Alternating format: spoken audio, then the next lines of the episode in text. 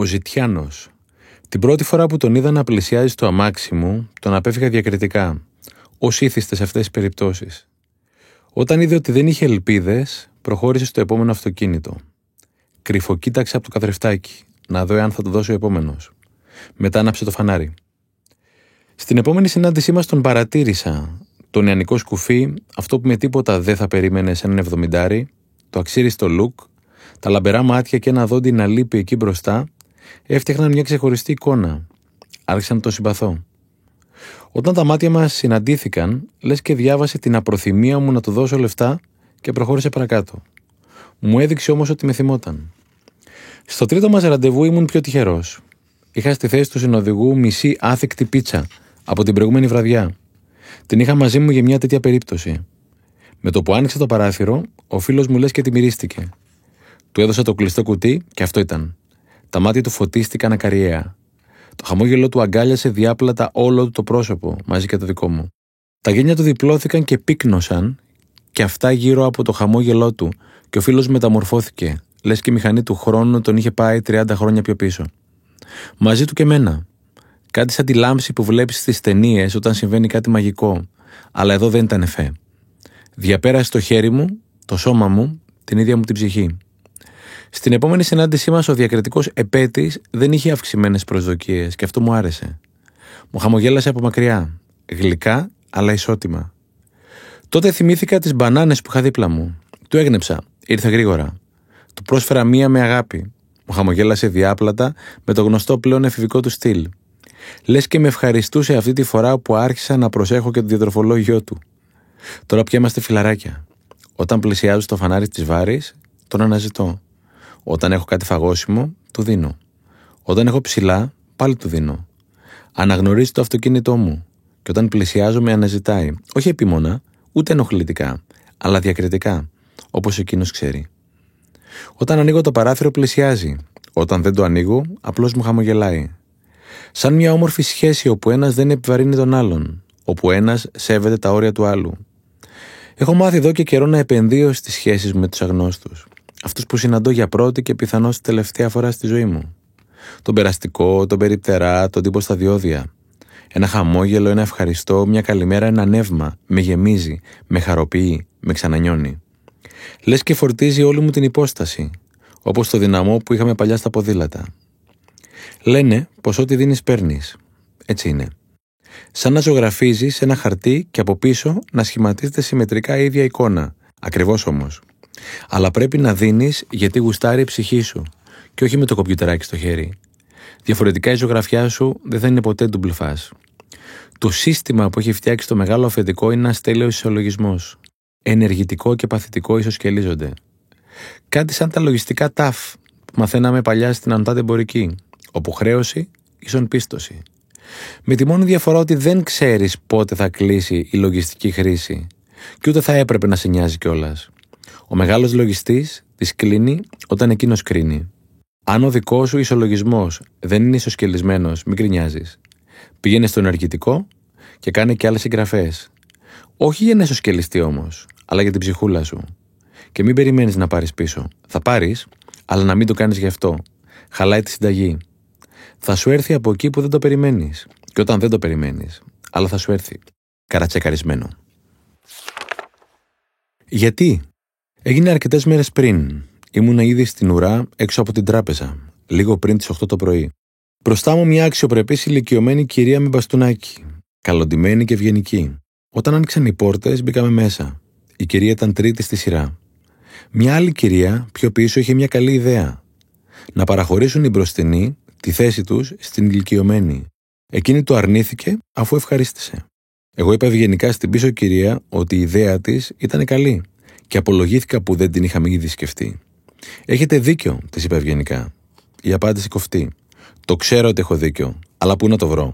Γύρισε θυμωμένη στη θέση της, κουνώντας το κεφάλι. Κάτι μονολογούσε. Εάν ήταν καρτούν, θα είχε ένα μαύρο συνεφάκι από πάνω της. Μου έκανε εντύπωση, αλλά δεν με ξένησε, δεν απάντησα. Δεν είχε άλλωστε κάτι μαζί μου. Βγαίνοντας από την τράπεζα, άρχισα να παρατηρώ τον κόσμο. Ήταν Δευτέρα. Συνοφριωμένοι, κατηφείς, κυθροποί. Λες και είχαν πάθει όλοι κάτι. Το ίδιο κάτι, κάτι κακό.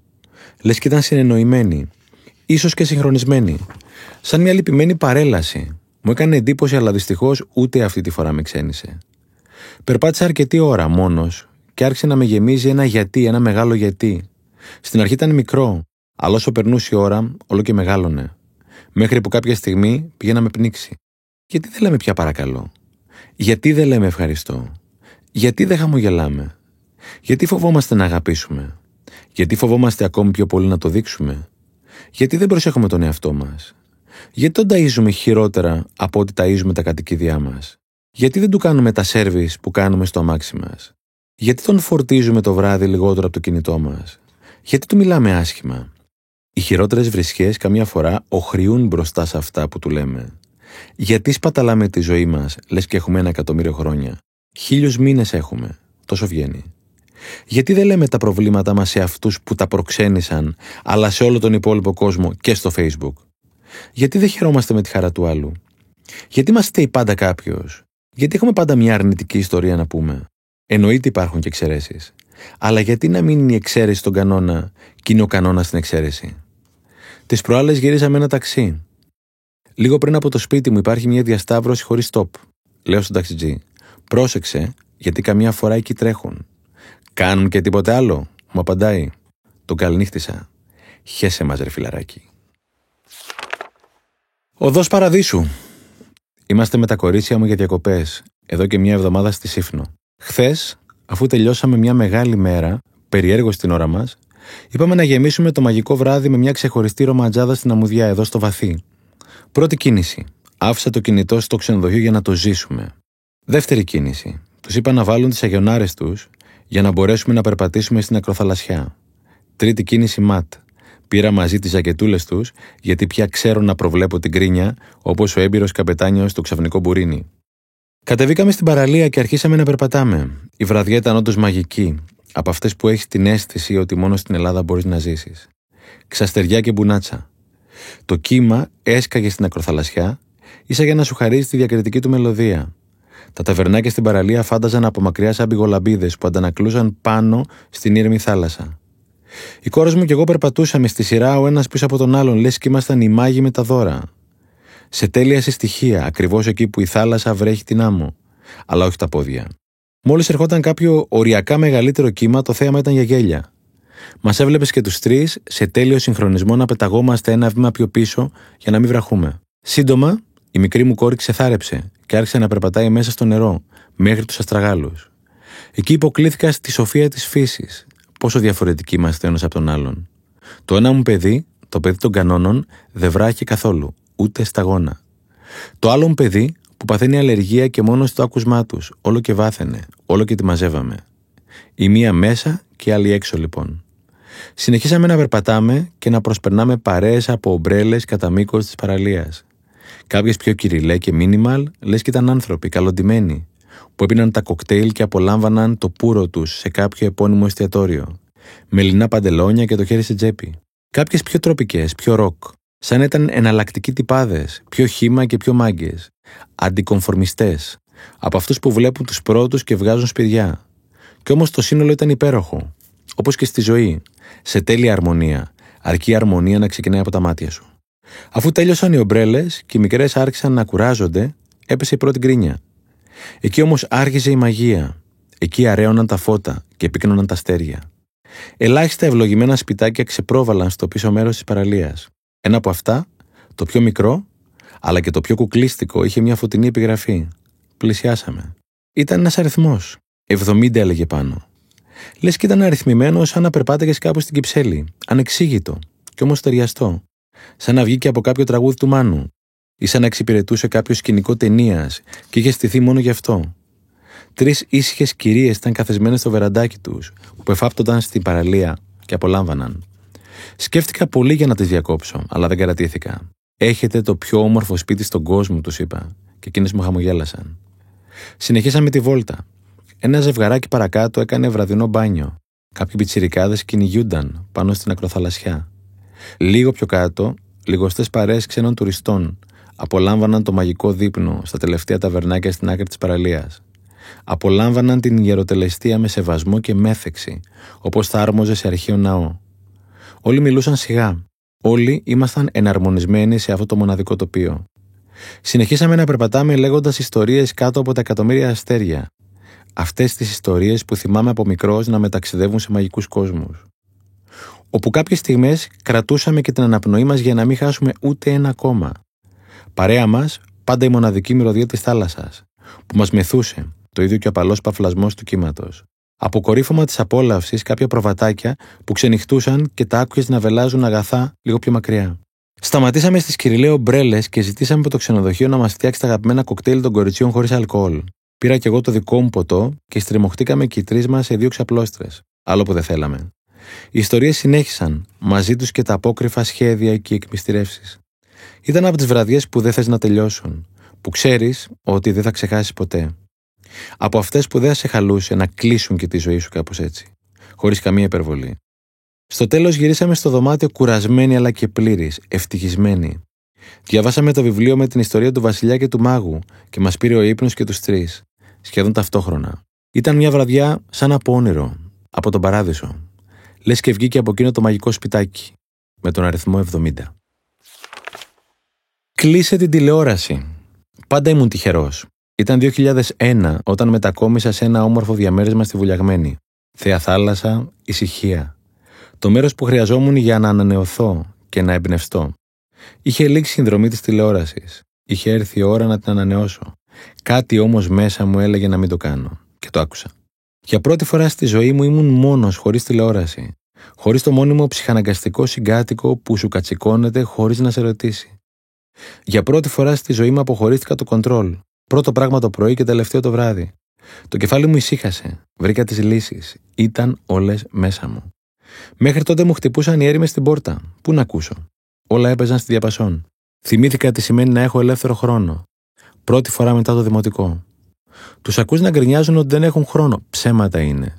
Πώς να έχεις όταν αυτόν που σου έχει μείνει τον ξεφορτώνεσαι στο τέλος της ημέρας; Είναι σαν να τρώ και μετά να πετάς το υπόλοιπο φαγητό. Την επόμενη θα πεινάς. Δεν είχα πια την εύκολη λύση όταν έμπαινα σπίτι. Έβγαινα βόλτα, τηλεφωνούσα σε παλιούς φίλους. Καθόμουν παρέα με τις σκέψεις μου, με ή χωρίς μολύβι και χαρτί. Ήμουν ξανά ο πρωταγωνιστής της ζωής μου. Ο μέσος Έλληνας βλέπει τηλεόραση 4 ώρες την ημέρα. Το χειρότερο όμως είναι ότι νομίζει ότι είναι δωρεάν. Η ακατάσχετη τηλεόραση σου στοιχίζει εκατομμύρια. Σου στοιχίζει τα όνειρά σου, τα σχέδιά σου, την έμπνευσή σου, την ίδια σου τη ζωή. Μια μέρα θα ξυπνήσεις τα 80 σου και θα αναρωτιέσαι πού πήγε. Τη χάρισες και δεν το κατάλαβες. Και τώρα την αναζητάς. Μετά την απομάκρυνση από το ταμείο όμως ουδέν λάθος αναγνωρίζεται. Από τότε που κατήργησα την τηλεόραση μέχρι σήμερα έχω κερδίσει πάνω από 10.000 ώρες. Αν τις κάνω εργάσιμες μέρες, πρέπει να έχω εξοικονομήσει πάνω από 1.500 αποδάφτες. Σαν να λέμε 6 ολόκληρα χρόνια. 6 χρόνια ατόφιο χρυσάφι. Εάν το δικό μου σου φαίνεται ακραίο, περιόρισέ την. Μία ώρα να κόψεις την ημέρα. Θα γλιτώσεις 360 ώρες το χρόνο, δηλαδή 9 εργάσιμες εβδομάδες. Όταν οι άλλοι θα έχουν 12 μήνες, εσύ θα έχεις 14. Οι δύο μήνες δώρο για σένα και τα όνειρά σου. Πρέπει να ήταν αρχές της δεκαετίας του 80, ότι είχε έρθει η έγχρωμη τηλεόραση στην Ελλάδα. Σε ένα τοίχο στην Καλλιθέα είχα δει ένα σλόγκαν που δεν θα ξεχάσω ποτέ. Έγχρωμη τηλεόραση, ασπρόμαυρη ζωή. Πόσο μπροστά. Ποιος είσαι, η ιστορία είναι συγκινητική και αληθινή. Συνέβη στην πολιτεία του Τενεσί. Ο Μπεν δεν γνώρισε ποτέ τον πατέρα του. Μπάσταρδα τα έλεγαν εκείνη την εποχή. Γεννήθηκε το 1870, τότε που αυτό ήταν σχεδόν θανάσιμο αμάρτημα. Η κοινωνία ήταν αμήλικτη. Από τριών χρονών, όλοι τον ρωτούσαν ποιος ήταν ο πατέρας του. Εκείνος έσκυβε το κεφάλι από ντροπή. Τα άλλα παιδάκια δεν τον έπαιζαν. Οι μανάδες τα απομάκρυναν, λες και είχε λέπρα. Ο Μπεν μεγάλωνε και τα πράγματα χειροτέρευαν. Το σχολείο ήταν κόλαση. Στα διαλύματα έπαιζε μόνος. Στο κολατσιό έτρωγε χωρίς παρέα. Τα Σαββατοκύριακα όμως ήταν τα χειρότερα. Όταν πήγαινε με τη μάνα του στο μπακάλι, μικρή μεγάλη λες και ήταν συνεννοημένοι. Έκαναν την ίδια ερώτηση, σαν χοροδία. Ποιος είναι επιτέλους ο πατέρας σου; Δώσ' του και έσκυβε το κεφάλι ο Μπεν. Στην εκκλησία μπαίνε τελευταίος και έβγαινε πρώτος για να αποφύγει τις ερωτήσεις. Περπατούσε συνέχεια με σκυφτό κεφάλι. Ένιωθε ένα τίποτα. Κάποιες φορές ευχόταν να μην είχε ποτέ γεννηθεί. Ο Μπεν είχε φτάσει 12. Τότε ήρθε ένας νέος εφημέριο στην ενορία του. Ένας όμορφος άνθρωπος, φωτισμένος και τρυφερός, μοντέρνος και ανοιχτός. Άνθρωπος του Θεού. Μια κυριακή λειτουργία τελείωσε γρηγορότερα και ο Μπεν δεν πρόλαβε να φύγει. Ο εφημέριο βρέθηκε κοντά του. Του έπιασε την πλάτη και προς έκπληξη του Μπεν, αλλά και των υπολείπων, τον ρώτησε μεγαλόφωνα. Τελικά ποιανού γιο είσαι, Μπεν; Κανείς δεν μίλησε. Θα άκουγες και μία καρφίτσα να πέφτει. Ο Μπεν ήταν έτοιμος να βάλει τα κλάματα. Για μια στιγμή, είπε ο εφημέριο με ενθουσιασμό, ξέρω ποιος είναι ο πατέρας σου. Ο πατέρας σου είναι ο Θεός. Γι' αυτό και είσαι τόσο ευλογημένος. Έχεις μια τεράστια κληρονομιά, παιδί μου. Να πας και να μεγαλουργήσεις, του είπε. Το αγόρι χαμογέλασε ευτυχισμένο. Τα μάτια του έτρεχαν αυτή τη φορά από χαρά. Για πρώτη φορά στη ζωή του ήταν κάποιος. Κανείς πια δεν τον ξαναρώτησε για τον πατέρα του. Για πρώτη φορά ο Μπεν ήταν περήφανος για αυτό που ήταν. Πολύ περήφανος. Και όντως μεγαλούργησε. Ο Μπεν έγινε κυβερνήτης του Τενεσί και επανεξελέγει. Έμελε να μείνει στην ιστορία ως ένας από τους πιο πετυχημένους κυβερνήτες των ΗΠΑ. Ο Μπεν είχε απλώς αλλάξει ταυτότητα. Δεν ήταν πια ένα μπάσταρδο. Σε μια στιγμή έγινε γιος του Θεού. Ήταν πια αυτός που ονειρευόταν. Μια στιγμή παίρνει για να αλλάξει αυτό που είσαι. Μια στιγμή αρκεί να το θελήσεις με όλο το είναι. Μια στιγμή αρκεί να ξαναγεννηθείς. Κάποιοι από τους μεγαλύτερους που πέρασαν ποτέ είχαν περάσει μαρτυρικά παιδικά χρόνια. Είχαν ξυλοκοπηθεί, είχαν βιαστεί, είχαν μεγαλώσει από μέθεσε και πουτάνες. Κι όμως κάποια στιγμή ήρθε και για αυτούς αυτή η περίφημη στιγμή, η στιγμή τους. Που σε ένα βράδυ ξαναγεννήθηκαν. Που συχάθηκαν το παλιό. Που γέννησαν το καινούριο. Και μετά το έθρεψαν με μόχθο και μεράκι. Και πιο μετά έγιναν αυτοί που ξέρουμε. Εσύ ποιος είσαι, Μήπως είσαι η ιστορία που λες, Αυτός που δεν έκανε τις σπουδές που ήθελε, Αυτός που δεν το μεγάλωσαν σωστά, Αυτός που ζει στην Ελλάδα της κρίσης, Αυτός που δεν του αρέσει η δουλειά που κάνει, Μήπως εσύ σκοτώνεις τα όνειρά σου, Μήπως ήρθε η δική σου στιγμή να γίνεις αυτός που ονειρεύεσαι, Μήπως ήρθε η δική σου στιγμή να ξαναγεννηθείς; Είμαι με ένα φίλο και μοιράζομαι το δικό μου όνειρο. Το μάθημα αυτογνωσίας που δημιουργώ για τα μικρά παιδιά και οραματίζομαι να μπει σε όλα τα σχολεία της χώρας μας. Ρε, με κοιτάει κάποια στιγμή με αμφιβολία. Εμείς θα αλλάξουμε τον κόσμο. Ναι, ρε Μαλακά, εμείς θα τον αλλάξουμε. Εάν δεν τον αλλάξουμε εμείς, ποιος θα τον αλλάξει; Τετράδιο θαυμάτων. Εδώ δεν μπορώ να είμαι αντικειμενικός. Πώς θα μπορούσα να είμαι με τον ευεργέτη μου; Αυτό το εργαλείο με βοήθησε να μεταμορφώσω τη ζωή μου. Το τηρώ πάνω από 10 χρόνια ανελειπώ. Πες το και ημερολόγιο χαράς. Πες το και τετράδιο με ευγνωμοσύνες. Πήρα λοιπόν ένα όμορφο τετράδιο και άρχισα να γράφω κάθε μέρα τις όμορφες μου στιγμές. Στην αρχή δυσκολευόμουν. Όταν το άνοιγα και ήμασταν πρόσωπο με πρόσωπο οι δυο μας, αισθανόμουν παράξενα. Σαν να είχα βγει καταναγκαστικό ραντεβού και δεν ήξερα από πού να ξεκινήσω, ούτε εγώ ούτε αυτή. Σιγά σιγά με τον καιρό ξανύχτηκα και έγραψα για μια Ανατολή και για μια όμορφη κουβέντα. Τσούκου τσούκου κάτι έγραφα. Πώς είναι το τέννη, που με τον καιρό γίνεσαι καλύτερος, έτσι ακριβώς. Κάθε μέρα και καλύτερα. Κάθε μέρα και περισσότερα. Λες και έπαιρνα σιγά σιγά το κολλάει. Μέχρι που άρχισα να συνειδητοποιώ πόσες αμέτρητες ομορφιές έχει η ζωή και δεν τις έβλεπα. Αυτές ήταν εκεί. Εγώ δεν ήμουν εκεί. Το τετράδιο θαυμάτων έμελε να γίνει η φωτογραφική μου μηχανή. Δεν την αποχωριζόμουν ποτέ. Την είχα συνέχεια μαζί μου. Φωτογράφιζα στιγμές και στο τέλος τις εμφάνιζα.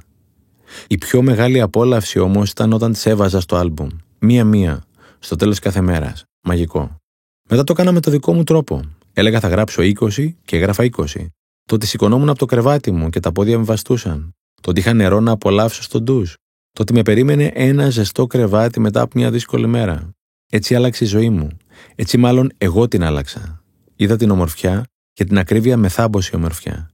Η ζωή μου συνέχισε να είναι αυτή που ήταν. Η στάση μου όμως απέναντί της έγινε κορυφαία. Έτσι έγινε και η ζωή μου κορυφαία.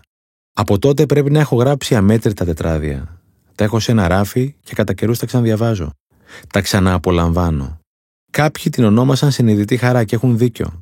Αντί να περιμένω από τον τελιβερά να μου χτυπήσει την πόρτα για να μου τη φέρει όποτε γουστάρει, βάζω τσουκάλι και μαγειρεύω εγώ, όποτε θέλω με τα χεράκια μου.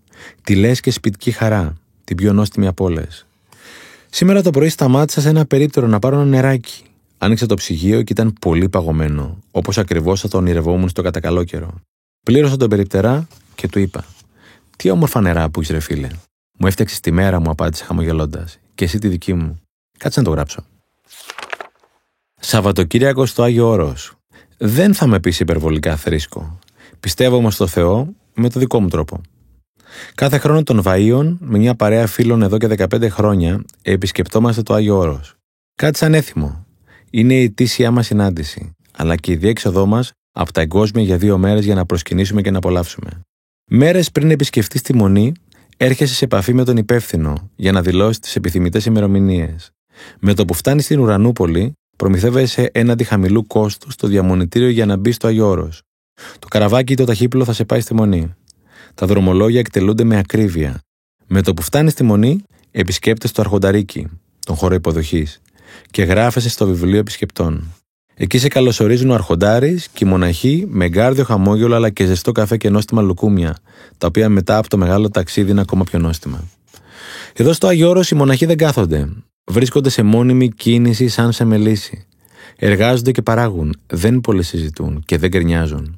Στο Άγιο Όρος υπάρχει τεράστια ανάπτυξη. Από χρονιά σε χρονιά, η μονή αλλά και ο περιβάλλοντας χώρος αναπτύσσονται με ηλικιώδεις ρυθμούς. Τα οικήματα κατασκευάζονται σχεδόν αποκλειστικά από υλικά που προμηθεύει η ίδια η φύση.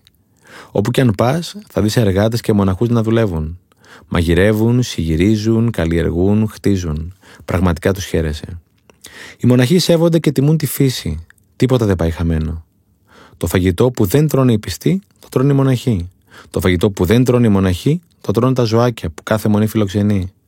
Σε κάθε μονή θα βρεις γατούλες ή σκυλιά τα οποία ζουν και αυτά με ηρεμία και αρμονία.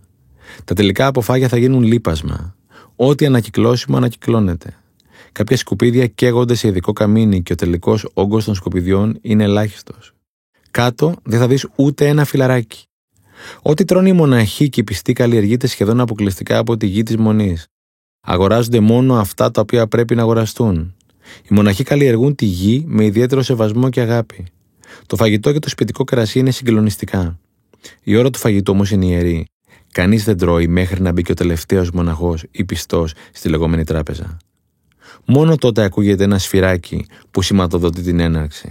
Την ώρα που τρώμε, είμαστε προσιλωμένοι στο φαγητό. Κανείς δεν βλέπει τηλεόραση, κανείς δεν παίζει με το τάμπλετ το κινητό του. Τρώμε με προσήλωση, τιμούμε τον πλάστη. Όταν ακουστεί η λήξη, σηκωνόμαστε με τάξη και σεβασμό και αποχωρούμε. Στην έξοδο μας περιμένει ο ηγούμενος, ο πρώτος έναντι των ίσων, για να μας ευλογήσει. Ο ηγούμενος βγαίνει πάντα τελευταίος. Εδώ η νηστεία δεν τελείται μόνο κατά τη διάρκεια της Αρακοστής. Εδώ η νηστεία είναι τρόπος ζωής. Σημαίνει να ζεις και να καταναλώνεις με σεβασμό και μέτρο. Απέναντι στη φύση και απέναντι στον συνάνθρωπό σου. Πρώτα απ' όλα όμως απέναντι στον ίδιο στον εαυτό.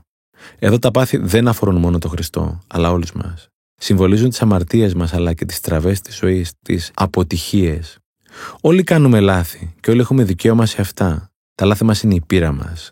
Εδώ λοιπόν δεν τρεπόμαστε για τα λάθη μας. Δεν τα κουκουλώνουμε. Αντιθέτως τα αναδεικνύουμε. Γι' αυτό υπάρχει και δεύτερη ευκαιρία. Εξομολόγηση το λένε εδώ. Κάτι σαν να συνειδητοποιήσει αυτό που έκανες και να το αναγνωρίζεις. Να το βγάζεις από μέσα σου. Να είσαι, πρώτα απ' όλα, ειλικρινής απέναντι στον ίδιο στον εαυτό. Να το μοιράζεσαι με τον σοφό. Πνευματικό τον λένε εδώ, και σου δίνει πολύτιμες συμβουλές μέσα από την καρδιά του. Και μετά σηκώνεσαι και πατάς ξανά στα πόδια σου. Δυνατός σαν να έχεις ξαναγεννηθεί. Βλέπεις τα πράγματα από άλλη σκοπιά, πιο αισιόδοξα, πιο δυνατά. Επτά φορές αν πέσεις, οκτώ να σηκωθείς, λέει ο λαός. Ανάσταση το λένε εδώ. Μια μέρα πήγα στο μαγαζάκι της Μονής να αγοράσω φυλακτά για τους φίλους μου. Στο ταμείο Αντί να δω κάποιο μοναχό, είδα τον ηγούμενο, τον αρχηγό. Αυτόν που κατά καιρούς επισκέπτονται μεγάλοι ηγέτες από τη χώρα μας αλλά και από όλο τον κόσμο. Τον ρώτησα ευγενικά γιατί βρισκόταν σε αυτό το πόστο. Κοίταξε χαμηλά και μου απάντησε με τον πιο ταπεινό τρόπο, σαν να απαντούσε ο ίδιος ο Χριστός, και να διευκολύνω τους πατέρες τέκνο μου που έχουν εργασία στη μονή. Αυτός για μένα είναι κορυφαίος. Ο πρώτος ανάμεσα στους ίσου. Τα καλαμπόκια. Τη λένε Σοφία νηπιαγωγός. Με βρήκε μέσα από το Facebook και είπαμε να βρεθούμε να τα πούμε για το μάθημα που ετοιμάζω για τα παιδιά. Καθαρό παιδί, χαμογελαστή, αξιοπρεπής, δοσμένης στους μαθητές της. Σ' όλα συμφωνήσαμε μέχρι που αγγίξαμε το επίμαχο θέμα. Τελικά εσύ την ορίζεις τη ζωή ή τύχη. Μα τελικά δεν με πήραν στη συνέντευξη που πήγα σε εκείνο το σχολείο, παρότι τα είχα δώσει όλα, ρε Στέφανη, ήμουν άτυχη. Έκανε ό,τι περνούσε από το χέρι σοφάκι. Έκανα. Αν το ξανά θα το ξανά ακριβώς όπως το έκανες, ή ίσως να είχα κάνει και το χ. Ωραία. Σω και το ψ. Ωραία. Τελικά, αν το έκανες τώρα, θα το έκανες διαφορετικά; Μάλλον ναι. Να κάνεις ό,τι περνάει από το χέρι σου στο τώρα. Κάποια δεν περνάνε, τουλάχιστον όχι στο τώρα. Αν όμως μάθεις να τα δίνεις όλα στο τώρα, ίσως αύριο και αυτό να περνάει από το χέρι σου. Κάθε στιγμή να κάνεις το καλύτερο που μπορείς για αυτό που μπορείς και ξέρεις σήμερα. Γι' αυτό αύριο να φροντίσεις να ξέρεις περισσότερα από σήμερα. Να μαθαίνεις συνέχεια και να τολμάς. Με τη γνώση και τη δράση σου, εσύ τελικά ορίζεις την τύχη σου. Ήταν τρεις τύποι και τους έδωσαν από ένα καλαμπόκι. Ο πρώτος το έφαγε και χόρτασε. Ο δεύτερος το φύτεψε. Η καλαμποκιά έκανε δέκα καλαμπόκια. Ο φίλος μας είχε να φάει για δέκα μέρες. Και ο τρίτος το φύτεψε. Η καλαμποκιά έκανε δέκα καλαμπόκια. Έτος εδώ όμως έφαγε μόνο το ένα. Τα εννιά τα ξαναφύτεψε. Βγήκαν 90 καλαμπόκια. Πάλι έφαγε μόνο το ένα και έδωσε άλλο ένα σε ένα φίλο του γιατί ξέρει την ομορφιά του να μοιράζεσαι. Ξαναφύτεψε τα 88 και βγήκαν 880 και πάει λέγοντας. Σήμερα ο τύπος έχει το μισό χωριό και οι μισοί κάτοικοι του χωριού δουλεύουν για αυτόν. Τελικά η ζωή δεν είναι αυτό που μου συμβαίνει. Είναι αυτό που κάνω με αυτό που μου συμβαίνει. Καλύτερη γνώση σημαίνει καλύτερες επιλογές. Καλύτερες επιλογές σημαίνει καλύτερα αποτελέσματα. Καλύτερα αποτελέσματα σημαίνει καλύτερη ζωή. Αυτό θες. Για να κάνεις καλύτερες επιλογές όμως πρέπει να μαθαίνεις. Για την ακρίβεια να μην σταματάς ποτέ να μαθαίνεις. Να μαθαίνεις μέχρι να δεις τα ραδίκια ανάσκελα, μας έλεγε πάντα ο Αντώνης. Η δασκάλα της γιόγκα. Κάθε Τετάρτη πρωί είναι η ώρα της γιόγκα. Όταν θέλω κάτι το προγραμματίζω, αλλιώς ξέρω ότι δεν θα συμβεί. Ένα θέμα υγείας με έφερε κοντά στη γιόγκα και έκτοτε η σχέση μας μετράει 20 χρόνια. Συνήθως έτσι γίνεται. Τα πολυτιμότερα δώρα έρχονται μέσα σε αγκάθια, όχι σε κουτάκια με κορδέλες. Γι' αυτό και συχνά καταλήγουν στα σκουπίδια, μαζί με τα αγκάθια. Η επιστήμη της γιόγκα μετράει κάτι χιλιάδες χρόνια. Γιόγκα σε ερεμεί, σε γιώνει, σε απογειώνει, σε χαλαρώνει. Τίποτα δεν είναι τυχαίο σε αυτή τη μοναδική φιλοσοφία ζωής. Κάθε φορά μαθαίνουμε και κάτι. Στο σημερινό μάθημα, η διπλανή μου δεν έκανε κάτι σωστά, όπως θα το λέγαμε εμείς. Περίμενα την αντίδραση της δασκάλας μας, μάλλον τη μία αντίδρασή της. Έπεσα μέσα. Επέλεξε να μην παρέμβει, για να καταλάβει από μόνη της η διπλανή μου. Το κατάλαβε. Στο τέλος του μαθήματος το συζητήσαμε. Πάντα το συζητάμε. Εκεί αρχίζει το πραγματικό μάθημα. Μας είπε ότι το να διορθώνεις δεν είναι το ενδεδειγμένο. Απέφυγε σοφά τη λέξη λάθος. Κάπου είχα ακούσει ότι η λέξη λάθος είναι λάθος. Κάθε μορφή διόρθωσης ή παρέμβασης στη ζωή του άλλου, κατέληξε, έχει βία, ειδικά όταν δεν στο έχει ζητήσει. Συχνά μπλέκουμε τις ζωές των άλλων, των παιδιών μας, των συντρόφων μας, των συνεργατών μας. Έχουμε άποψη για τα πάντα, χωρίς να έχουμε επαρκή δεδομένα. Κάνουμε κρίσεις και προσφέρουμε λύσεις χωρίς να μας έχουν ζητηθεί. Σαν να περνάς μπροστά από το μανάβι και να σου χώνει με το ζόρι τη σακούλα με τις μπανάνες, και στο τέλος φυσικά να στις χρεώνει. Καθένας έχει δική του αποστολή, δικές του αξίες, δικές του προτεραιότητες, δική του πορεία, δική του ζωή, ρε φίλε. Ο άλλος γράφει αγγλικά και εσύ τον διορθώνεις στα ελληνικά. Θεϊκό, μου συνέβη προετών. Βράδυ. Το ταξί με πάει στο αεροδρόμιο. Χαρούμενο σε μια από τις πιο χαλαρές στιγμές της ζωής μου. Είμαι στο πίσω κάθισμα με κλειστά τα μάτια και απολαμβάνω τις αναπνοές μου. Ο διακριτικός ταξιτζής δεν με διακόπτει. Φτάνοντας όμως δεν κρατιέται. Ρε φιλαράκι, σε έβλεπα τόση ώρα από το καθρεφτάκι να φυσάς και να ξεφυσάς. Ποιος ξέρει τι τραβάς και εσύ, ρε φουκαριάρι. Γέλασα με την ψυχή μου και μετά του εξήγησα. Στο τέλος γελάσαμε μαζί. Ακόμα και σήμερα γελάω όταν το θυμάμαι. Να σε καλά, ρε φίλε, όποια είσαι. Πόσο κάνει ένα πενιντάρικο; Είχα πει να παραγγείλω επαγγελματικές κάρτες για τις κόρες μου. 9 και 6 είναι. Για να τις μοιράσω στις φίλες τους αλλά και για να γνωρίζουν τι σημαίνει ταυτότητα, τι σημαίνει αυτοπροσδιορισμό και τι σημαίνει στόχος. Η μία ήθελε να γράψει γυμνάστρια αθλήτρια και η άλλη γυμνάστρια εξερευνήτρια. Η μία ήθελε μαύρη και η άλλη βεραμάν. Τα αγαπημένα τους χρώματα. Τα κάνουμε κάτι τέτοια. Κάποια στιγμή με παίρνει η τύπησα να μου πει ότι είναι έτοιμες οι κάρτες. Πάω να τις πάρω. Εξαιρετικές. Ακριβώς όπως τις είχαν ονειρευτεί. Έρχεται η ώρα να πληρώσω. Μου λέει ότι έχω δώσει προκαταβολή 100 ευρώ. Εγώ θυμάμαι να έχω δώσει 50. Στην αρχή πάω να την κάνω του μπεκί. Ένα πεντάρικο, ένα πεντάρικο. Το ξανασκέφτομαι όμως. Έχω κάνει πολλή δουλειά με τον εαυτό μου για να με πουλήσω για ένα πεντάρικο. Επιμένω.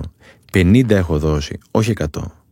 Ξανασυμβουλεύεται τα χαρτιά της και το επιβεβαιώνει. Δεν κρύβει την έκπληξή της, με ευχαριστεί. Μου περισσεύουν 50 ευρώ, δεν μου περισσεύουν. Δεν τα πέταξα όμως, ούτε τα χαράμισα. Τα επένδυσα μέσα μου, στο δικό μου κουμπαρά. Αυτόν που δεν φαίνεται, τον σημαντικότερο από όλους. Αυτός ο κομπαρά είναι η ταυτότητά σου και είναι ό,τι πολυτιμότερο έχεις. Η ταυτότητά σου είναι ποιος εσύ θεωρείς ότι είσαι. Και αυτό που θα γίνεις πάντα θα ακολουθεί αυτόν που θεωρείς ότι είσαι. Πώς ακολουθεί η σκιά σου, ακριβώς έτσι. Ποτέ δεν θα μπορέσεις να πας πέρα από την ταυτότητά σου. Και είναι κορυφαίο το να νιώθεις κορυφαίος. Ό,τι και να σημαίνει για σένα αυτό. Όλα τα λεφτά του κόσμου δεν μπορούν να εξαγοράσουν αυτό το συνέστημα. Και αυτό το συνέστημα θα σε πάει στα πιο τρελά σου όνειρα. Express, χωρίς ενδιάμεσες τάσεις. Φεύγοντας από το μαγαζί, πετούσα. Ήμουν αυτό που ονειρευόμουν. Αυτό που όλα τα λεφτά του κόσμου δεν θα μπορούσαν να εξαγοράσουν. Πόσο στοιχίζει ένα πενιντάρικο, δίπλα στην αυταξία σου; Είπαμε, όλα τα λεφτά του κόσμου. Ο καλός ο λόγος. Πρόσφατα μετακόμισα. Η κοπέλα που καθάριζε το παλιό σπίτι δεν μπορούσε να συνεχίσει. Ρώτησε ένα φίλο, ξέρει από αυτά. Θα σου στείλω τη δική μου, είπε. Είναι πολύ καλή. Μίλησα στο τηλέφωνο μαζί της. Μπορούσε. Δώσαμε ραντεβού, ξεκίνησε, από την αρχή φάνηκε υπεύθυνη και επιμελής. Είχα δουλειά. Έφυγα και την άφησα να φτιάξει το σπίτι. Όταν γύρισα είχε φύγει. Δεν της είχα δείξει σχεδόν τίποτα. Μόνη τα βρήκε όλα. Τα καθαριστικά, τα σεντόνια όλα. Το σπίτι ήταν κούκλα, λες και είχε περάσει καλή νεράιδα με το μαγικό ραβδάκι. Ήμουν ενθουσιασμένος. Παλιά θα το άφηνα εκεί. Όχι πια. Έχω μάθει να το μοιράζομαι. Την πήρα τηλέφωνο. Έλα, Βαλεντίνα. Στην αρχή δεν με κατάλαβε. Ο Στέφανος είμαι. Έγινε τίποτα, με ρώτησε ανήσυχη. Όχι, όλα καλά. Τι; Πήρα να σου πω ότι έκανες πολύ καλή δουλειά. Εξαιρετική δουλειά. Το σπίτι είναι κούκλα. Και τη πέταξε και αυτό με την νεράιδα. Στην αρχή δεν απάντησε. Της πήρε λίγη ώρα. Δηλαδή, είσαι ευχαριστημένος; Δεν είμαι ευχαριστημένος, ενθουσιασμένος είμαι. Για λίγα δευτερόλεπτα δεν μιλούσε. σω να μην της είχαν ξαναμιλήσει έτσι. σω και να σκηνήθηκε. Ευχαριστώ, μου είπε. Ευχαριστώ πολύ. Το χαμόγελό της είχε φτάσει στο ακουστικό μου. Το χάρηκα φάνταστα. Ανανεώσαμε το ραντεβού για την ερχόμενη εβδομάδα. Να το λες το καλό. Πρώτα σε σένα και μετά στον άλλον. Έχει μεγάλη ανάγκη να το ακούσει. Πιο πολύ από όσο νομίζεις. Το ομορφαίνει στη ζωή. Ομορφαίνει τον κόσμο να το έχεις εύκολο το μπράβο. Θα φέρει κι άλλα μπράβο. Η χαρά είναι για να μοιράζεται, μόνη της στοιχιώνει. Είναι φίλος και παλιός συνάδελφος, ξέρει από φωτογραφία. Του έδειξα μία που είχα βγάλει. Ρε Στεφ μου λέει, ωραία φωτό. Χάρηκα πολύ. Καμάρωσα, λες και ψήλωσα. Το καδράρισμα είναι πολύ ωραίο. Θα μπορούσε να το έχεις κόψει και εδώ. Thanks, ρε Νίκ. Και ακόμα καλύτερα το πρόσωπο θα μπορούσε να το έχεις τραβήξει και έτσι. Thanks, ρε Νίκ. Μου έκανε μία-δύο επισημάνει ακόμα. Thanks, ρε Νίκ. Κλείνοντας, μου είπε και ένα τελευταίο. Ρε Μαλάκα, με δουλεύεις, του είπα. Δεν άφησες και τίποτα όρθιο. Έσκασα στα γέλια. Το ίδιο και αυτός. Τον άκουσα όμως. Γιατί είχε τον καλό το λόγο. Γιατί με έκανε να νιώσω σημαντικός. Να τα αγαπάς τα λεφτά. Πάντα είχα καλή σχέση με τα λεφτά. Τα πρώτα μου τα είχα βγάλει σε ηλικία 5 χρονών, όταν ο πατέρας μου με έβαζε να βάφω το πλοίο στο οποίο ήταν καπετάνιος. Τα 40 πρώτα μου δολάρια τα έβαλα στον κουμπαρά, δεν θα ξεχάσω ποτέ το συνέστημα. Να έχεις και να ξέρεις ότι εσύ τα δούλεψες. Μεγαλώνοντας πάντα τα σεβόμουν και τα αγαπούσα. Και μάθα και τις κόρες μου τα αγαπάνε. Τα πρώτα τους λεφτά τα έβγαλαν και αυτές τα πέντε τους χρόνια. Τις έπαιρνα στην προηγούμενη εταιρεία μου καμιά φορά μετά το σχολείο. Ζωγράφιζαν, πληκτρολογούσαν, τύπωναν, μοίραζαν χαρτιά, έκαναν δουλίτσες. Και έπαιρναν χαρτζελίκι. Ακόμα έχουν το ραβασάκι που πήραν από το λογιστήριο μαζί με το πρώτο τους 5 ευρώ. Λες και ψήλωσαν εκείνη τη μέρα. Στη χώρα μας υπάρχουν πολλές κακές πεπιθήσεις για τα λεφτά. Τα λεφτά είναι βρώμικα, οι πλούσιοι είναι κακοί άνθρωποι και άλλα τέτοια. Με τέτοιες προκαταλήψεις δεν πρόκειται να βγάλεις λεφτά. Πες ότι τα λεφτά είναι εγκόμενα. Δεν θα σου κάτσει να τη βρίζεις. Θα πάει μάλλον και καλά θα κάνει. Τα λεφτά είναι ενέργεια, δεν είναι ούτε καλά ούτε κακά. Είναι ό,τι είσαι κι εσύ. Κάπου είχα ακούσει για το χρυσό κανόνα του 10% να επενδύει το 10% του εισοδήματός σου. Να μην μπαίνει ποτέ στην τσέπη σου και να πηγαίνει κατευθείαν στην τράπεζα ή όπου αλλού έχεις επιλέξει. Να ζεις με 90 και όχι με 100. Θα μου πεις, εδώ τα 100 δεν μου φτάνουν, θα μου φτάσουν τα 90 και 200 να βγάζεις, δεν θα σου φτάσουν. Αν δεν τα επενδύεις, θα τα φας όλα. Οι έξυπνοι πρώτα επενδύουν και μετά ξοδεύουν. Διάβασα και ένα άλλο ωραίο ακόμα. Διάβασα και άλλο ένα ωραίο. Πήρα χαρτί και μολύβι γιατί δεν το πίστεψα στην αρχή. Κάθε μήνα λοιπόν βάζεις στην άκρη 100 ευρώ. Κάθε μήνα όμως. Με 6% απόδοση και τίσιο ανατοκισμό, σε 65 χρόνια θα έχεις στην άκρη 1 εκατομμύριο. Καλά διάβασες. Το χρήμα γεννάει χρήμα, πιο γρήγορα και από τα κουνέλια. Μην γυρνιάζει για τα λεφτά. Μάθε τους κανόνες τους. Παίξε μαζί τους. Παίξε με την οικογένειά σου μονόπολη. Βάλε και τα παιδιά σου στο παιχνίδι. Χρήμα σημαίνει επιλογές. Να κάνεις αυτό που εσύ επιλέγεις. Αυτό που εσύ γουστάρεις. Κάθε χρόνο πριν τα Χριστούγεννα οι κόρες μου πουλάνε χειροποίητες χριστουγεννιάτικες κάρτες και δίνουν κάποια από τα λεφτά στους φτωχούς. Συχνά φίλοι μου γκρινιάζουν ότι δεν είναι σωστό να δουλεύουν τα παιδιά και ότι οι κάρτες είναι ακριβές και τέτοια. Χαμογελάω. και μετά σκέφτομαι εμένα. Εάν δεν ήταν εκείνα τα 40 δολάρια στα πέντε μου και όλα τα χαρτζηλίκια που έπαιρνα από τις δουλειές που δούλευα πιτσιρικά στα καλοκαίρια.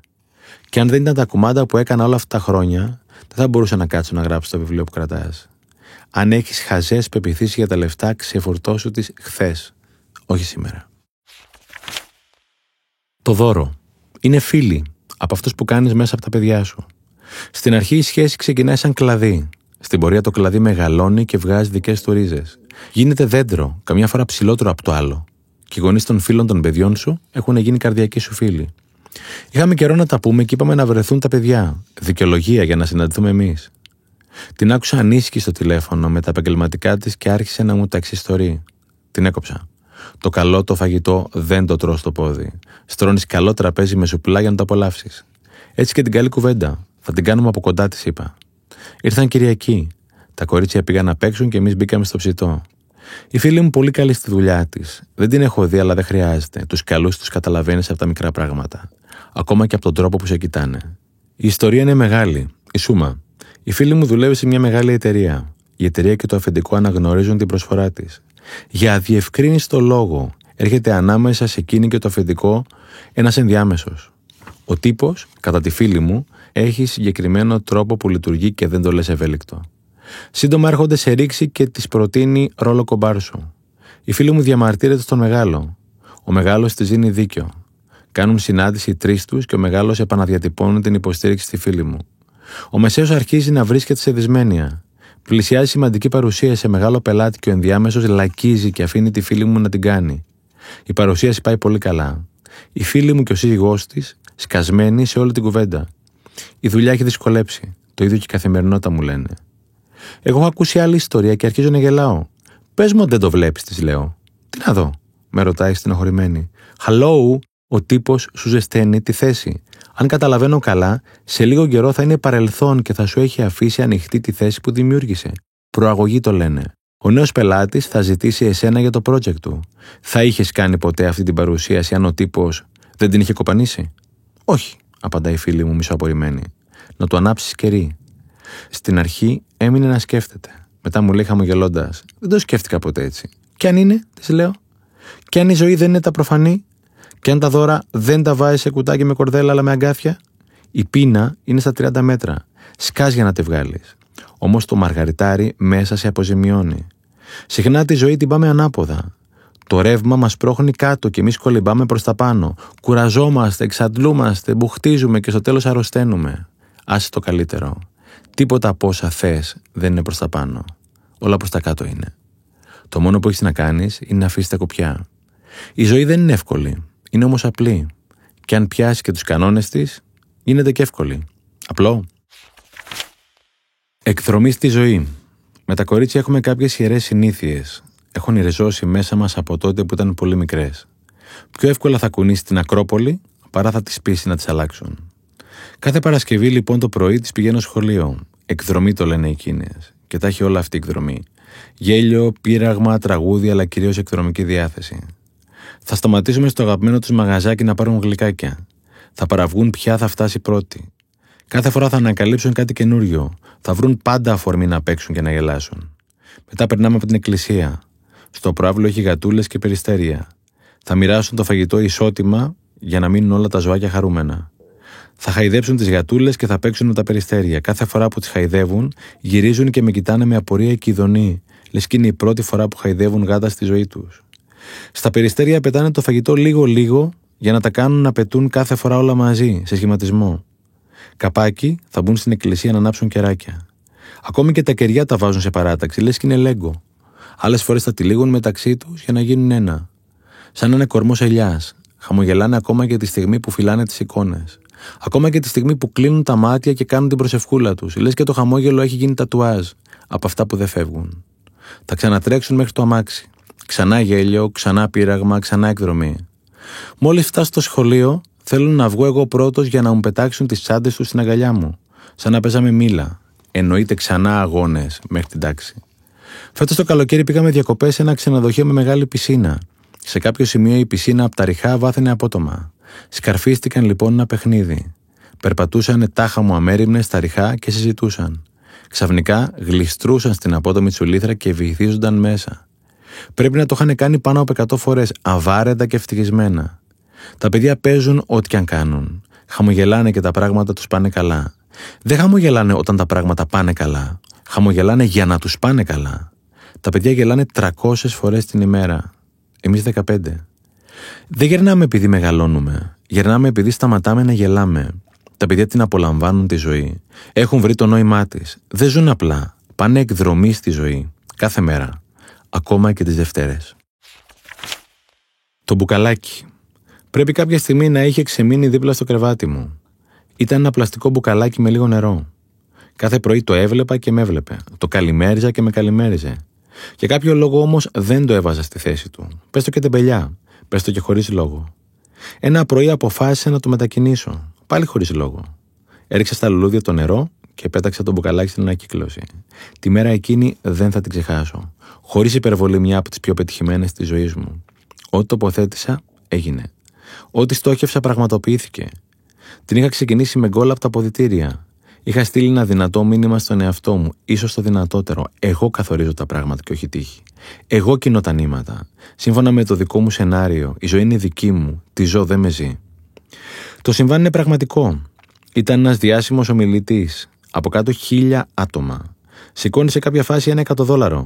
Με το χέρι και ρωτάει: Ποιος το θέλει; Πολλοί σήκωσαν το χέρι τους. Ξαναρωτάει: Ποιος το θέλει; Σήκωσαν και οι υπόλοιποι. Στην τρίτη ερώτηση σηκώθηκε ένας τύπος και το πήρε. Αυτό σημαίνει δράση. Όταν ρώτησε τους άλλους γιατί δεν σηκώθηκαν, καθένας είχε μια δικαιολογία. Ένας είπε ότι καθόταν μακριά. Άλλος ότι θα έπρεπε να σηκώσει τον διπλανό του. Άλλος πάλι ντρεπόταν. Ο καθένας μας έχει εξαιρετικές δικαιολογίες για να μην βγει στη δράση. Όσο πιο ευφυής δε είσαι, τόσο πιο ευφυής είναι και οι δικαιολογίε σου. Δράση είναι να φοβάσαι, να βαριέσαι, αλλά να το κάνεις. Δράση είναι να πηγαίνεις κόντρα στον ίδιο στον εαυτό, όπου χρειάζεται. Δράση είναι να κάνεις το αυτονόητο, όχι με λόγια, με έργα.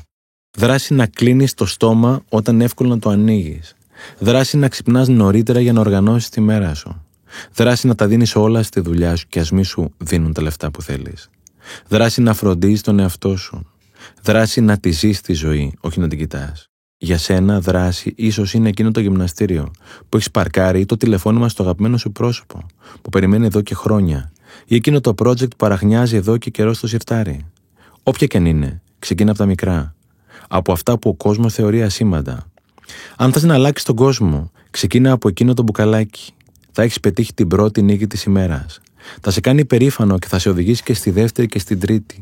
Θα σε βοηθήσει να συνειδητοποιήσει ότι τα μικρά πράγματα είναι τα μεγάλα. Αν δεν μπορείς να κάνεις τα μικρά, δεν θα μπορέσεις ποτέ να κάνεις τα μεγάλα. Αυτό το μπουκαλάκι είναι η δική σου εμψύχωση για μια καλύτερη μέρα. Αυτό το μπουκαλάκι είναι η ζωή σου. Καλή εβδομάδα να έχετε. Δευτέρα πρωί, όταν δεν είμαι τουλάχιστον 10 λεπτά πριν την ώρα μου, αγχώνομαι. Ποτάμι. Κίνηση. Ειδικά κάτω από την ανεσόπεδη, στο σημείο της αναστροφής. Το GPS λέει ότι θα αργήσω ένα-δύο λεπτά, αρχίζει να με πιάνει. Έχεις και όλους τους πελανόδιους να σου πουλάνε να σου δίνουν φυλάδια. Κλείνεις τα παράθυρα να βρεις την ησυχία σου. Ερχόταν προς το μέρος μου. Θα μπορούσε να είναι δροσερό αεράκι μέσα στον καύσωνα. Δεν μπορούσα να το προσδιορίσω. Δεν την έβλεπα καν. Σε λίγο άρχισε να πλησιάζει. Όλο και διέκρινα τη φιγούρα της. Ψηλή, εύσωμη, γεροδεμένη. Όχι κατά ανάγκη όμορφη, τουλάχιστον όχι έξω. Νέα κοπέλα. Με ένα υπέροχο χαμόγελο. Μοίραζε φυλάδια. Στο πέρασμά της άνοιγαν τα τζάμια. Φορούσε τζιν και ένα καλοσυνδερωμένο μπλουζάκι. Μαλλιά επιμελώς πιασμένα. Τα φυλάδια πακέτο στο ένα χέρι τα μοίραζε με άλλο. Ήρθε και η σειρά μου. Σκύβει διακριτικά να μου τα δώσει. Το χαμόγελο πιο όμορφο από τις προβλέψεις μου. Ζεστό και γκάρδιο. Τρύπωσε και αυτό μέσα στο αμάξι μαζί με το φυλάδιο. Μου το έδωσε με μια απαλή κίνηση του χεριού της. Μου χαμογέλασε. Το κορυφαίο όμως το άφησε για το τέλος. Πολύ καλή εβδομάδα να έχετε. Έμεινα να την κοιτάζω. Δεν ήταν αυτό που είπε. Ήταν πώς το είπε. Μου την έφτιαξες ήδη κοριτσάκι μου. Δεν το είπα.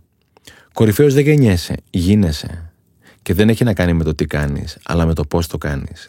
Η επιτυχία δεν είναι προορισμός. Η επιτυχία είναι ο δρόμος. Εάν βγεις στην Αττική Οδό, η επιτυχία δεν είναι η Ελευσίνα. Η επιτυχία είναι κάθε τούνελ που περνάς. Το πρωινό σου ξύπνημα, το ντους, ο καφές σου, το διάβασμά σου, το χαμόγελό σου, εσύ. Όχι τα τι, αλλά τα πώς. Να οδηγάς κορυφαία, να κρατάς το τιμόνι σταθερά, με πίστη, να στρίβεις σωστά στις στροφές. Να είσαι στη διαγράμμιση, να βγάζεις φλάς όταν αλλάζει λωρίδα, αλλά εσύ να ορίζεις τον προορισμό και να είναι αδιαπραγμάτευτος. Είτε είσαι γιατρός, είτε δάσκαλος, είτε σκουπιδιάρης.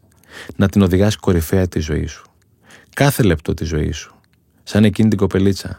Σε πάω στοίχημα ότι δεν θα είναι για καιρό εκεί. Η κοπέλα αυτή είναι για ψηλά. Για την ακρίβεια είναι ήδη ψηλά. Έχει κανόνες η ζωή; Έχει.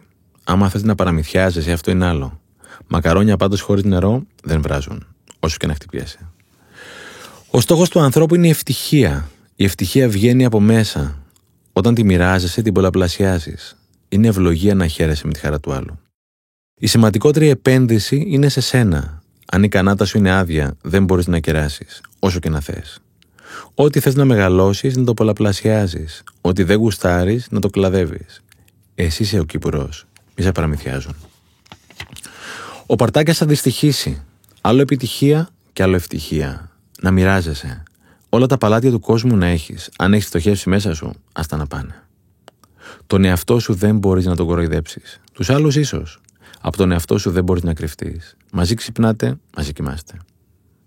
Η κόλαση και ο παράδεισος είναι εδώ. Η ζωή είναι ένα πάρτι. Τα έχει και τα δύο. Το ένα από εδώ και το άλλο από εκεί. Μου το είχε πει ένας φίλος. Στην κόλαση και καζάνι έχει και φαγητό. Όμως οι κουτάλες είναι μακριές και δεν μπορείς να φας. Και στον παράδεισο οι κουτάλες είναι μακριές. Εκεί όμως ο ένας ταΐζει τον άλλον. Το να μην τιμάς το όνειρό σου είναι αμαρτία. Έχεις ένα σκοπό εδώ που σε φέραν. Μην τον παρκάρεις. Το χρωστάς σε σένα και στους άλλους.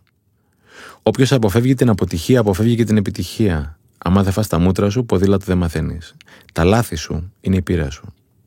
Η σκληρή δουλειά ανταμείβει. Γίνεσαι κορυφαίος μετά από κάποιες χιλιάδες ώρες. Οι περισσότεροι τα παρατάνε στις 10. Αυτοί που έχουν αυτό που θες δεν έχουν μπάρμπα στην κορώνη. Στρώνουν κόλο. Στρώσε κι εσύ. Τύχη δεν υπάρχει. Τύχη είναι όλα αυτά που δεν έκανες για να έχεις αυτό που θες. Όλα αυτά που άφησες στην τύχη. Η τύχη σου είναι η δικαιολογία σου. Κόψ' την. Ό,τι δεν αναπτύσσεται πεθαίνει. Έτσι λειτουργεί το σύμπαν. Σ' αρέσει, δεν σ' αρέσει. Το ποδήλατο ή κινείται ή πέφτει. Σταματημένο ποδήλατο δεν υπάρχει. Μόνο με ποδαράκι. Και άμα το αφήσεις πολύ, θα σκουριάσει. Η πίστη σου είναι οι ρίζες σου. Εσύ διαλέγεις τι θα πιστέψεις. Στο Θεό, στο Χριστό, στο Μωάμεθ, στο Βούδα, σε σένα. Πίστεψε σε κάτι. Αλλιώς το πρώτο αγέρι θα σε ξεριζώσει. Ό,τι νομίζεις δεν είναι κανόνας. Για σένα είναι. Αυτό είναι το πρόβλημα. Να τους αλλάζει τους κανόνες σου. Η γη τελικά κινείται. Η κίνηση είναι ζωή. Περπάτα, τρέξε, κολύμπα, χόρεψε, ό,τι γουστάρεις, κουνήσου όμως. Χωρίς κίνηση δεν υπάρχει ζωή. Η ζωή σου είναι η σχέση σου με τον εαυτό σου. Τον εαυτό σου πάντα θα τον κουβαλάς μέσα σου. Αν μέσα σου είσαι δυστυχισμένος, παντού θα είσαι δυστυχισμένος, ακόμη και στον παράδεισο. Χρήμα σημαίνει επιλογές. Αν είσαι κακός με το χρήμα, θα κάνεις ζημιές. Αν είσαι καλός, θα κάνεις ομορφιές. Δεν σου φταίει το χρήμα. Το να μην έχεις λεφτά δεν είναι πρόβλημα. Το να μην έχεις ιδέες είναι. Η ζωή δεν σου χρωστάει. Η ζωή δεν είναι δίκαιη. Ή μάλλον είναι. Θα σου δώσει ό,τι αξίζεις, όχι ό,τι χρειάζεσαι. Θα σου δώσει αυτό που θα διεκδικήσεις, αυτό που θα κερδίσεις, αυτό που θα κατακτήσεις, όχι αυτό που θα ελπίσεις. Το μεγαλύτερο ρίσκο είναι να μην ρισκάρεις. Αν δεν ρισκάρεις, είσαι τελειωμένος. Έχεις πεθάνει και δεν στο έπανε. Ένας σπουδαίος το είχε πει. Κάποιοι πεθαίνουν στα 25 και τους στάβουν στα 90. Αυτό εννοούσε. Μόνο τον εαυτό σου ορίζεις. Μην πας να αλλάξεις τους άλλους, ούτε καν τα παιδιά σου. Είναι βία. Υπάρχει μόνο ένας τρόπος να τους αλλάξεις. Να αλλάξεις εσύ.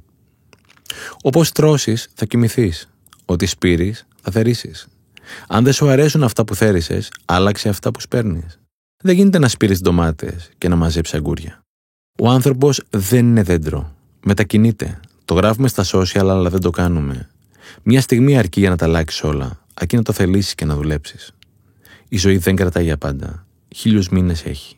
Μην τις παταλάς. Έχεις δύο αυτιά και ένα στόμα. Κάποιος λόγος θα υπάρχει. Τα παιδιά σου δεν είναι δικά σου. Δικά τους είναι. Κατάλαβε το νωρίς και θα σώσεις και τη ζωή σου και τη δική τους. Άμα βάλεις τα χέρια στην κόλλα, θα κολλήσεις. Ο θυμός θα σκοτώσει εσένα, όχι τον άλλον. Πριν ξεκινήσεις να εκδικήσει, σκάψε δύο τάφους. Κομφούκιος. Η χαρά δεν αποθηκεύεται. Μπαγιατεύει γρήγορα. Κάθε μέρα να φτιάχνεις καινούρια. Είσαι η ιστορία που λες. Άλλαξε την και θα αλλάξει η ζωή σου. Εάν δεν γουστάρεις τη ζωή που λες, φτιάξε άλλη ιστορία. Εσύ έχεις το χαρτί, εσύ και το μολύβι. Εσύ ορίζεις την τύχη σου. Ο ίδιος άνεμος φυσάει για όλους. Σημασία έχεις πώς θα βάλεις το πανί σου. Βάλει το σωστά. Αν δεν ζητήσεις, δεν θα πάρεις. Όταν θέλεις κάτι να το ζητάς και όταν έχεις παράπονο να το λες. Αυτό που ζεις έξω είναι αυτό που ζεις μέσα. Ό,τι μέσα, έτσι και έξω. Ο ήλιο ανατέλει και δει στο κεφάλι σου. Κασατζάκης. Όσο πιο πολύ προχωράς, τόσο πιο πολλά δεν θα ξέρεις. Εν είδα ότι ουδέν είδα. Το είπε το μεγαλύτερο μυαλό που πέρασε ποτέ. Κάτι θα ήξερε. Μόνο το τώρα υπάρχει. Μόνο αυτό να ζεις. Να είσαι εκεί. Το χθες και το αύριο είναι δημιουργήματα του νου. Η ζωή δεν είναι φωτοτυπικό. Μη φωτοτυπείς τη ζωή των άλλων. Φτιάξτε τη δική σου. Ό,τι δίνεις, αυτό παίρνεις. σω από αλλού. Η ζωή είναι λογιστική. Πάντα σου σκελίζει. Η ελευθερία είναι προσωπική σου υπόθεση. Ο άλλος ήταν φυλακισμένος στα πλούτη του και ο Μαντέλα ελεύθερος στη φυλακή του. Εσύ ο δεσμοφύλακας, εσύ και ο απελευθερωτής. Κάθε μεγάλο ταξίδι ξεκινάει με ένα βήμα. Ένα ταξίδι χιλίων χιλιόμετρων αρχίζει με ένα βήμα. Τώρα, όχι αύριο. Μόνο αγάπη υπάρχει. Το τάλιρο. Τρίτες Πέμπτες είναι οι καλύτερες μας. Παίρνουν τα κορίτσια από το σχολείο και μετά κάνουμε τα δικά μας. Κάθε φορά κάτι διαφορετικό, κάτι σαν έκπληξη. Η μικρή τελειώνει πριν τη μεγάλη, οπότε καθόμαστε και σκαρφιζόμαστε παιχνίδια και σπαζοκεφαλιές με τις φίλες της.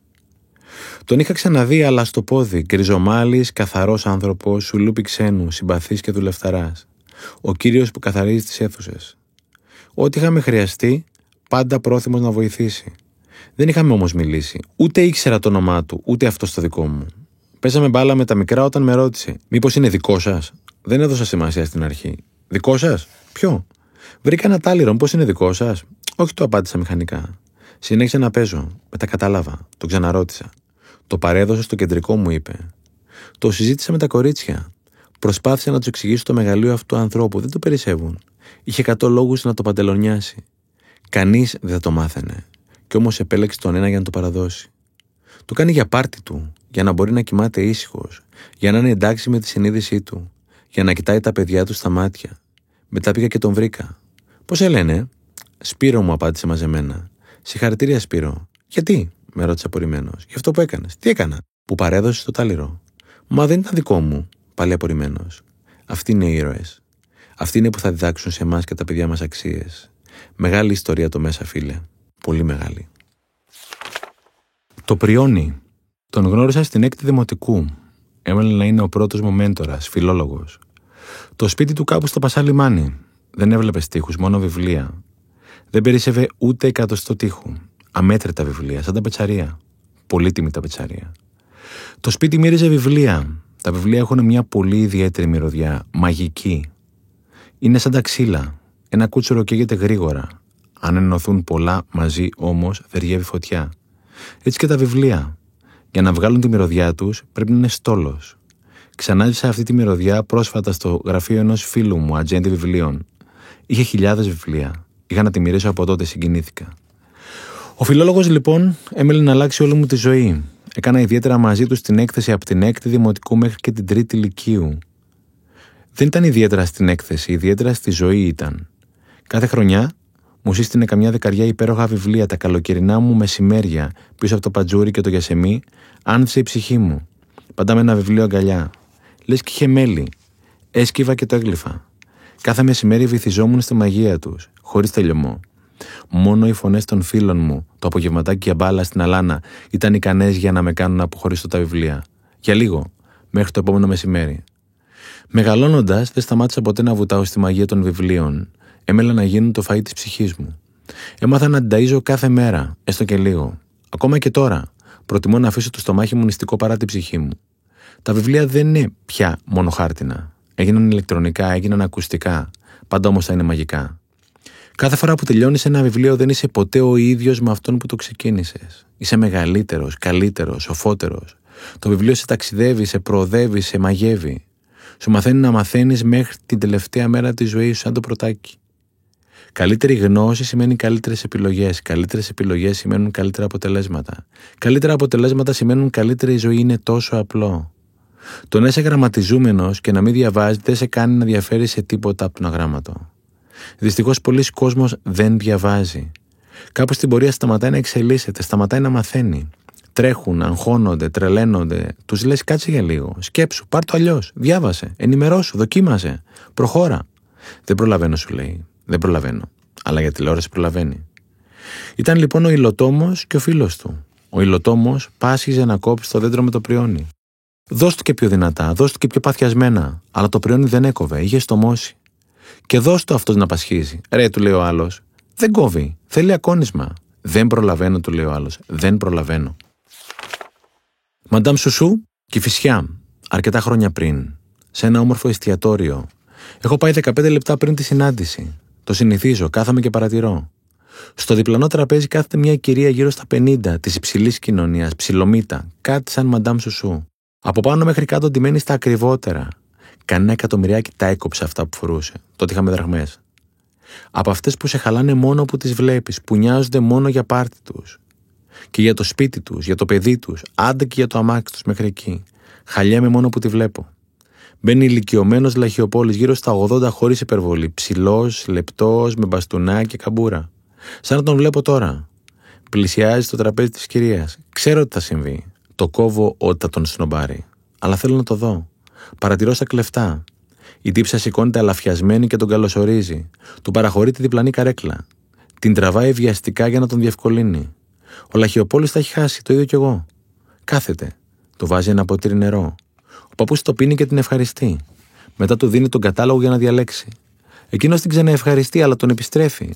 Συνεχίζει να τα έχει χαμένα. Κάθεται λοιπόν να ξεκουραστεί. Κάτι λένε, αλλά δεν ακούω. Μετά τον βλέπω να δίνει στην κυρία λαχεία, πολλά λαχεία. Ένα-ένα, χωρίς τελειωμό. Η τύψα πρέπει να το αγόρασε τα μισά λαχεία. Στο τέλος σηκώνονται και οι δύο. Η μαντάμ Σουσού τον ξεπροβοδίζει για μερικά μέτρα. Το χαμόγελο του Λαχιοπόλη φτάνει μέχρι τα αυτιά του. Κουνάει το κεφάλι από χαρά φεύγοντας. Η κυρία είναι ακόμα πιο ευτυχισμένη. Η δική της χαρά διαγράφεται παντού. Στο στόμα της, στην ψυχή της, ακόμα και στο πανάκριβο ταγεράκι που τζάμπα την πλήρωσε μαζί με εκείνη. Εγώ μένω να γελάω με τον εαυτό μου για να μην του θυμώσω. Έχω χαλαστεί πλέον με μένα και όχι με την εξαιρετική κυρία. Αλλά έχω πάρει και ένα συγκλονιστικό μάθημα να μην κρίνω, μόνο να μαθαίνω. Αυτά τα δύο είναι τσακωμένα, βλέπεις, σαν το διάλογο και το λιβάνι. Το καζανάκι. Είναι το αγαπημένο μαγειρίο. Πηγαίνω χρόνια και ακόμα δεν έχω καταλήξει αν πηγαίνω για το φαγητό, για την παρέα ή για την ψυχοθεραπεία. σω για όλα μαζί. Σίγουρα για το πώς νιώθω όταν τρώω δίπλα σε αγνώστους και στο τέλος γίνομαι ένα μαζί τους. Με πάω συχνά εκεί και μου κάνω το τραπέζι. Το φαγητό είναι πάντα καλό και οικονομικό. Κάθε φορά αποφασίζω επί τόπου τι θα φάω και πού θα κάτσω. Ανάλογα με τα κέφια και κυρίως το χάζι. Σήμερα είπα να φάω γεμιστά. Μου ζήτησαν και φέτα για παρέα. Τους το έκανα το χατήρι. Τα απολάμβανα αργά-αργά. Παρατηρούσα τριγύρω μου και ρεμούσα. Άκουγα το μέσα μου και αγαλίαζα. Στο τέλος πήγα τουαλέτα. Η πόρτα ήταν μισάνοιχτη. Κάποιος ήταν μέσα. Δεν χρειάστηκε να περιμένω πολύ. Βγήκε ένας ψηλός τύπος με μουσάκι. Μου χαμογέλασε τυπικά και ο λίγο αμήχανα ως ήθιστε σε αυτές τις περιπτώσεις. Ανταπέδωσα. Μπήκα μέσα. Δεν είχε τραβήξει το καζανάκι. Μου κακοφάνηκε. Με βάλε σε σκέψεις. Αναρωτήθηκα πώς θα ήταν η υπόλοιπη μέρα του εάν το είχε τραβήξει. σω και η υπόλοιπη ζωή του. Ζούμε μηχανικά. Δεν αντιλαμβανόμαστε τις συνέπειες αυτών που κάνουμε ή δεν κάνουμε. Κι όμως είμαστε οι επιλογές μας, ακόμα και οι πιο ασήμαντες. Η ζωή σου είναι αυτό που κάνεις όταν είσαι μόνος σου, όταν κανείς δεν βλέπει. Όλους μπορείς να τους ξεγελάσεις, όχι όμως τον εαυτό σου. Είναι σημαντικό να νιώθεις πολύ καλά βαθιά μέσα σου. Όχι στην επιφάνεια της λίμνης, εκεί που κάνει πέτρα τα κυκλάκια, αλλά στο βυθό, εκεί που θα κάτσεις στο τέλος. Να νιώθεις ότι αφήνεις τον κόσμο καλύτερο από ό,τι τον βρήκες. Αλλά πρώτα απ' όλα τον ίδιο στον εαυτό. Αυτά τα δύο πάνε μαζί, βλέπεις. Θα μου πεις, Μπορώ να ζήσω και χωρίς να τραβήξω το καζανάκι. Και έχεις δίκιο. Το θέμα είναι πόσο καλά θες να ζήσεις. Είναι σίγουρο ότι θα φτάσεις κάπου. Το θέμα είναι πού. Αν θες να φτάσεις απέναντι, είσαι οκ. Αν όμως θες να φτάσεις στην κορυφή του βουνού, δεν φτάνει. Για να φτάσεις στην κορυφή του βουνού, θα πρέπει πρώτα να φτάσεις στην κορυφή του δικού σου βουνού. Αυτό που έχεις μέσα σου. Και για να φτάσεις εκεί, θα πρέπει να τραβήξεις το καζανάκι, καλέ μου φίλε. Τα γενέθλια Λες και είμαστε υπνοτισμένοι, ξυπνάμε μηχανικά, οδηγούμε μηχανικά, δουλεύουμε μηχανικά, δεν σκεφτόμαστε, δεν νιώθουμε, ανταλλάσσουμε πέντε ξεψυχισμένες κουβέντες. Βλέπουμε τηλεόραση, άντα και λίγα social για να χαλαρώσουμε και ξανά κρεβάτι. Ξανά ξυπνητήρι και ξανά copy-paste. Χειμερή ανάρκη το λένε οι αρκούδες. Είναι όμως κάποιες μέρες που λες και αναστενόμαστε, λες και ζούμε. Λες και μας κάνουν χάρη. Γενέθλια, διακοπές, Χριστούγεννα, Πρωτοχρονιά, Ανάσταση, άντε καμιά φορά και όταν κερδίζει η εθνική. Και τότε ξεχυνόμαστε όλοι με τα σημαίακια σαν στις πολιτικές συγκεντρώσεις της δεκαετίας του 80 στους δρόμους του Facebook. Και δώσ' του μποτιλιάρισμα, δώσ' του κλάξον, δώσ' του πανηγυρισμούς, δώσ' του χαμογελαστές φωτογραφίες, γιορτινή διάθεση, ευχές, όμορφες κουβέντες, πανηγυρικά λόγια. Λες και ο μαέστρος έβγαλε τη γιορτινή μπαγκέτα. Γιορτή, πανηγύρι, μια μέρα όμως μόνο, σαν την πεταλούδα. Με το πάει 12 και 1, ξανά τα κεφάλια μέσα πάλι. Σαν τη αχτοπούτα. Βγάλε τα γοβάκια, βάλε τα κουρέλια. Βάλε δελτίο ειδήσεων, βάλε μιζέρια, βάλε κατήφια, βάλε θλιμμένη φάτσα κάτω από το τιμόνι. Και άμα τύχει να έχει και συννεφιά, άστα να πάνε πάλι κηδεία, όλοι μαζί, εν χορό. Ο χρόνος έχει 365 μέρες. Το μάθαμε στο δημοτικό. Αυτό όμως που δεν μάθαμε είναι ότι κάθε μία είναι δώρο. Κάθε μία είναι γενέθλια. Τα γενέθλια είναι μέσα σου. Στην καρδιά, όχι στο ημερολόγιο. Όπως και η ζωή. Τα παλιά ημερολόγια πίσω από κάθε μέρα είχαν το χαρτάκι με την ευχή. Έτσι και η ζωή. Κάθε μέρα έχει το δώρο της. Να το ανοίγεις και να το χαίρεσαι. Μόνο στο παραπέντε θα συλλογιστείς τι έχασες. Τη χαρά που δεν έζησες, την αγάπη που δεν μοιράστηκες, την ευγνωμοσύνη που δεν ένιωσες, την ομορφιά που δεν είδες, το καλό που δεν έκανες. Αυτά ήταν πάντα εδώ. Εσύ έλειπες. Τους τυπούσε στην πόρτα στα γενέθλια, στα Χριστούγεννα και στην ανάσταση. Και αυτά στην άνοιγαν, πρόθυμα και χαμογελαστά. Ήταν ένα σοφός πρίγκιπα στην Ινδία, πολύ σοφός. Το είχε καταλάβει ότι η ζωή είναι κάθε μέρα γιορτή. Δεν ήθελε όμως να το ξεχνάει. Έβαζε λοιπόν τους υπηρέτες του κάθε μέρα να το θυμίζουν. Κάθε πρωί που ξυπνούσε, έμπαινε στο φέρετρο και τον έψελαν.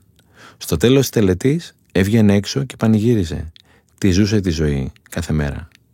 Μόνο όταν έχεις φτάσει κοντά στο θάνατο, ξέρεις τι σημαίνει ζωή. Ξεκίνα να τη ζεις σήμερα και κάθε μέρα. Κάθε μέρα έχεις γενέθλια. Ο Ελληνάρας καθόταν πίσω μου. Δεν τον είχα δει, αλλά τον είχα ακούσει. Από αυτούς που τους ακούς πριν τους δεις. Το κοριτσάκι του δίπλα, έως 10 χρονών. Καλός πατέρας, της παλιάς σχολής όμως, από αυτούς που μιλάνε αλλά δεν ακούνε. Περήφανο Έλληνα θα τον έλεγες παλιά. Απόλυτο τον λες σήμερα. Της σχολής που θεωρεί ότι το σύμπαν μας χρωστάει μόνο που είμαστε Έλληνες. Είχα πάρει έξοδο κινδύνου, οπότε είχα αρκετό χώρο μπροστά μου. Δίπλα μου ένα ζευγάρι Αμερικανών στα 30. Όμορφα παιδιά, αλλά όχι για πολλές κουβέντες. Στον μπροστινό ξέφωτο μαζεύονταν διάφοροι όρθιοι να ξεπιαστούν καθότι υπερατλαντική πτήση. Ο περήφανος Έλληνας ταξίδευε οικογενειακό για Νέα Υόρκη με άλλες τρει-τέσσερι φιλικέ οικογένειες. Οι μπαμπάδες της παρέας κάθε λίγο και λιγάκι είχαν ραντεβού στο ξέφοντο για κουσκούς. Ανδρικό.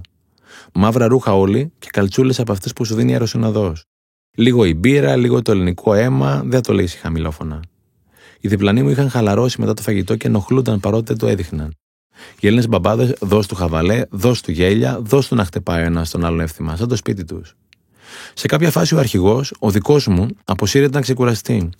Μένουν τα τρία φαντάρια, να μιλάνε δυνατά. Σε λίγο τους πλησιάζει ένας από το πλήρωμα και τους παρακαλεί να κάτσουν, ευγενικά. Το σφυράει λοιπόν ο ένας στο διοικητή. Τι έκανε, λέει, τα παίρνει αυτός. Λες και του παραβίασαν το σπίτι. Δεν κατάλαβα, συνεχίζει. Στόμα γεμάτο. Φρύδι στραβό. Να έρθει να μου το πει εμένα, αν έχει τάρχη. Το κοριτσάκι δίπλα. Τον είχα κόψει το μαλάκα. Τώρα μιλάει το κρασί και ιστορία. Του Έλληνα ο τράχυλος ζυγό δεν υπομένει. Δεν με εξέπληξε. Μου έκανε όμως κακή εντύπωση. Το ριζικό μας είναι να κουβαλάμε μεγάλη ψυχή αλλά μικρό μυαλό. Ούτε κουβέντα όμως να το αλλάξουμε. Εγώ δεν αλλάζω. Άμα σ' αρέσω. Δεν έχουμε ενηλικιωθεί. Ούτε ατομικά, ούτε συλλογικά. Είμαστε καλοί στα γκολ, καλύτεροι όμως στα αυτογκολ. Δεν βλέπουμε τα πράγματα όπως είναι. Τα βλέπουμε όπως γουστάρουμε να είναι. Και αυτό αντί να μας θλίβει, μας κάνει περήφανους. Το γιαταγάνι το τραβάμε για ψήλου πίδημα. Δεν βουτάμε τη γλώσσα στο μυαλό. Τσαμπουκά και μαγκιά. Ο κόσμος παίζει με τα πυρηνικά και εμείς δώσουμε τις αξίνες και τα φτιάρια. Ο μονόλογος συνεχίζεται με